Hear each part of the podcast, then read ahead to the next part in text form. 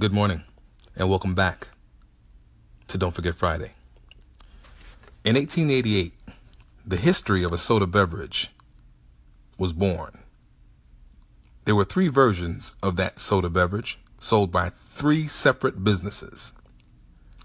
A gentleman named Asa Griggs Candler acquired a stake in what was called the Pemberton Company in 1887.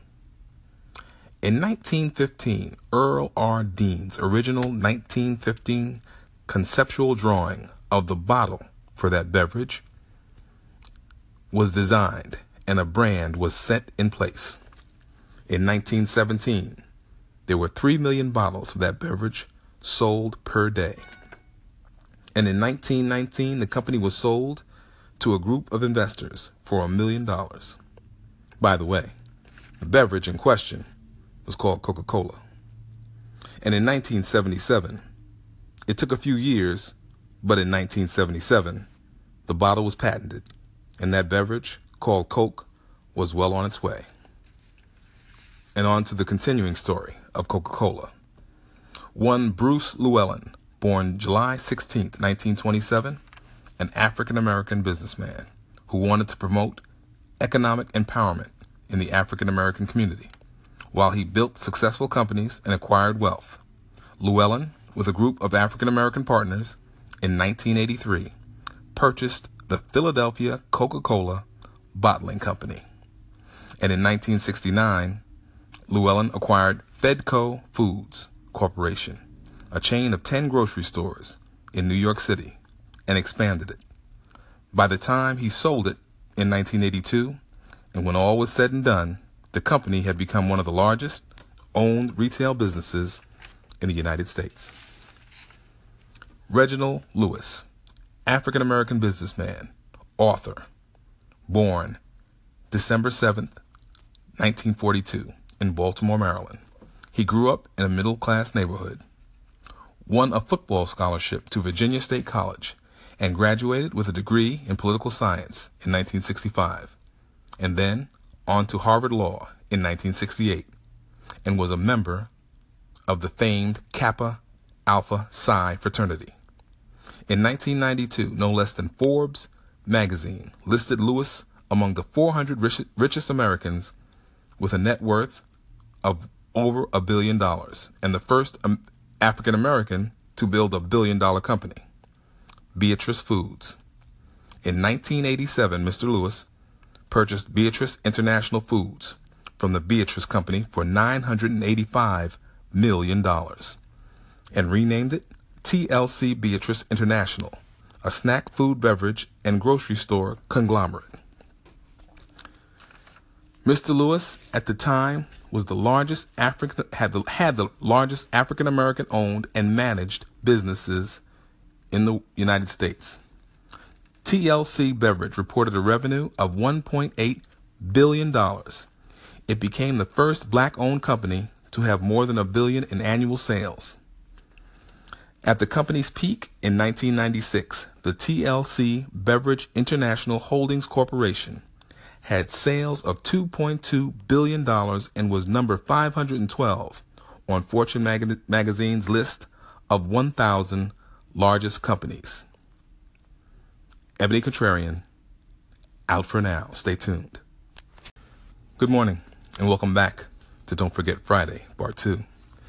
Mr. Reginald Lewis was six years old when his grandparents asked his opinion about employment and discrimination against blacks. Mr. Lewis, at the time, simply said, Why should white guys have all the fun? And a book was soon to be born and later published of the very same name. Mr. Reginald Lewis grew up to become the wealthiest black man in history and one of the most successful entrepreneurs of all time. Before he left the planet in 1993, he reigned over a commercial empire that spanned four continents. That book, Why Should White Guys Have All the Fun, traced Mr. Lewis's rise from a working class Baltimore, Maryland, Maryland neighborhood and ultimately into the elite circle of Wall Street dealmakers. At the time of his death, his personal fortune was estimated at $400 million. On a personal note, the title of that book and that book and this man, Reginald Lewis, personal favorite of mine. On to Jane Matilda Bolin, born April 11th, 1968. She was the first African American woman to graduate from Yale Law, and the first to join the New York Bar Association, and the first to join the New York City Law Department. She became the first black woman to serve as a judge in the United States when she was sworn in and onto the bench of the New York City Domestic Relations Court in 1939. This lady was born in Poughkeepsie, New York, and was the youngest of four children. Her father was an African American, and her mom was a white British woman. Sadly, Jane lost her mom at the tender age of eight years old and adored her father. Jane always wanted to become an attorney. That was her goal.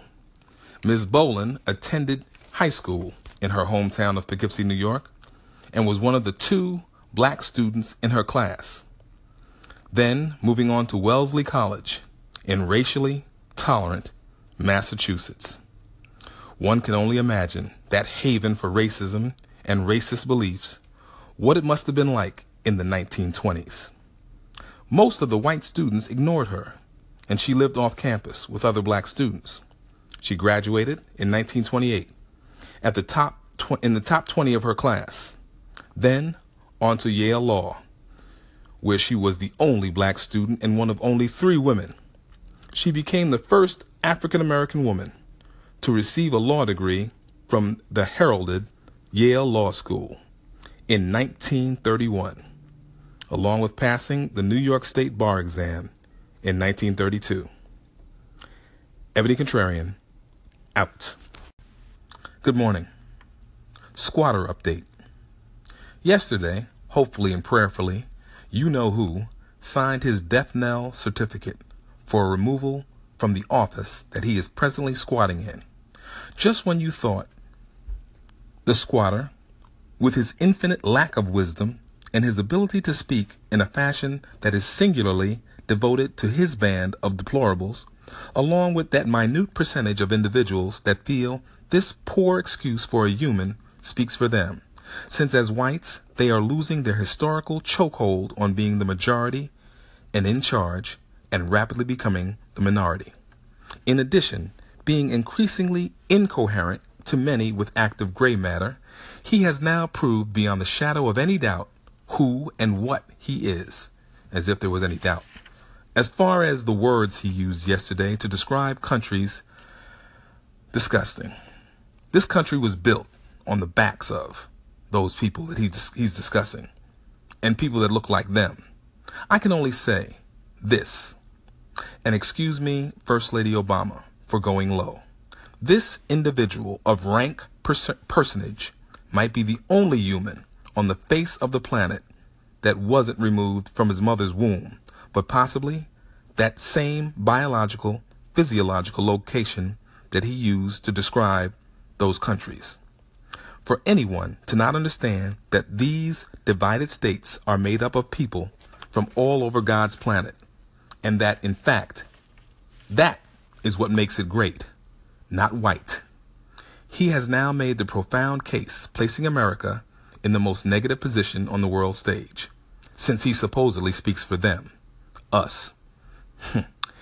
in the card game of life that we all play one way or another, he is now all in as far as his drive to make America white again.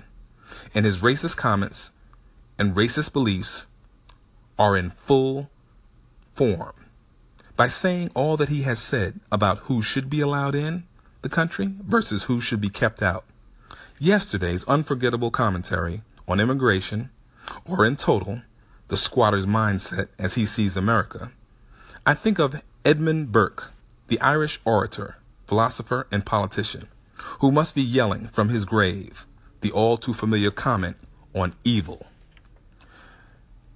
It was Edmund Burke who said the only thing necessary for the triumph of evil is that good men do nothing. Are there any good men left? in the in the Republican Party. Yesterday, he might have reached his zenith when it comes to showing himself as he truly is. As I've said in the past over the past year on many occasions, his disdain for women and people of color is infamous, obvious, and nauseating. Let's examine some factual information in context, or as I like to call it, his dirty dozen. Africa. Once they come here, they won't want to go back to their huts. Stupid.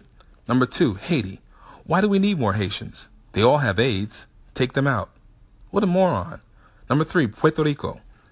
They're doing fine now that I've given them all paper towels. Meanwhile, the country is still in peril. Number four, Salvador. One of the countries he has lumped in with his disgusting description. Number five, Mexico. We'll build a wall to keep them out the rapists, murderers, and drug dealers. Number six, Honduras. Send the 60,000 Hondurans back to Honduras, also one of the countries he's named. Number seven, all Muslims, the Muslim ban. Keep them out until we can find out what's going on. Number eight, the NFL players who kneel to disrespect the flag. No, moron, it had nothing to do with the flag. Number nine, women. Pretty ones are okay, as long as they can get, I can get to a tic tac. It's just, it's just stupid. Number 10, Asians, the only people of color allowed because they're smart. Yeah, right. Number 11, Charlottesville white supremacists. They're okay. Some may not be good, but some are good. And number 12, the colorful, I repeat, colorful people of Norway. All welcome. Come one, come all. Ebony Contrarian, out. Stay tuned for part two. Good morning, and welcome back to Squatter Update Part 2. Since I last discussed the squatter last week, his mental competence has been questioned, rightly so. His literacy, or lack thereof, also has been questioned.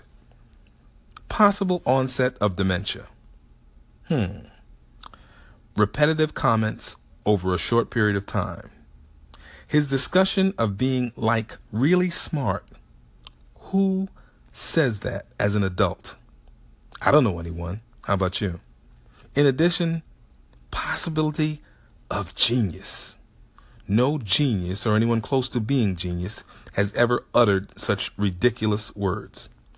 His consistency in the world of hyperbole, exaggeration, his nonstop disturbing affects, i.e., the hand gestures, the distortions of his facial tics, his paranoia when it comes to his eating habits.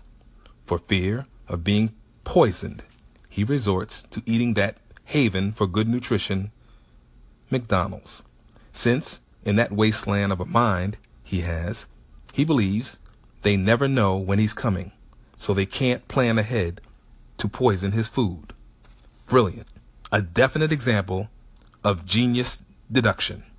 His fifth grade education, no disrespect to fifth graders everywhere, is consistently on parade for the basket of deplorables that believe in him, along with the whites that believe he will keep them from being the new minority. In closing, I take from this individual and the multitude of nonsense that comes out of the White House it's the solitary fact that many of his fans love the squatter. He won't lose them. No, he's not unlike them and speaks the way they do and feel as they do. This person should be read his Miranda rights. Paraphrasing, of course. You have the right to remain silent. Please, before you say anything, stop and don't. Anything you say can and will be used against you in the court of public opinion. If you give up that right and speak from that disturbing depository that is your mind, you should be removed post haste. People of the world, if you can hear me, if you are listening, this fake leader, presently of the divided states of America, does not speak for those of us that comprise the majority of this country that have the ability to think properly his statements on anything that resembles anything, and definitely not immigrants, should now be seen as the commander in chief with racist genes and racist DNA, with hate dripping from his mouth, which is counter to his comments to CNN's Don Lemon when he uttered, He is the most non racist person that anyone has ever met. Thank you, Don. On the contrary, those words could not be anything further from the truth. In his distorted, dysfunctional, misinformed mind, the Statue of Liberty's words need a heavy dose of paraphrasing and rewriting so that they mirror his dysfunction in absolute contradiction. The words of Emma Lazarus, her poem, The New Colossus, in the last stanza of her poem, where she says, With silent lips, give me your tired, your poor, your huddled masses, yearning to breathe free the wretched refuse of your teeming shore. Send these, the homeless, tempest tossed to me. I lift my lamp beside the golden door. And with the squatter, send only the white ones. We have enough of the colored. Ebony Contrarian, out.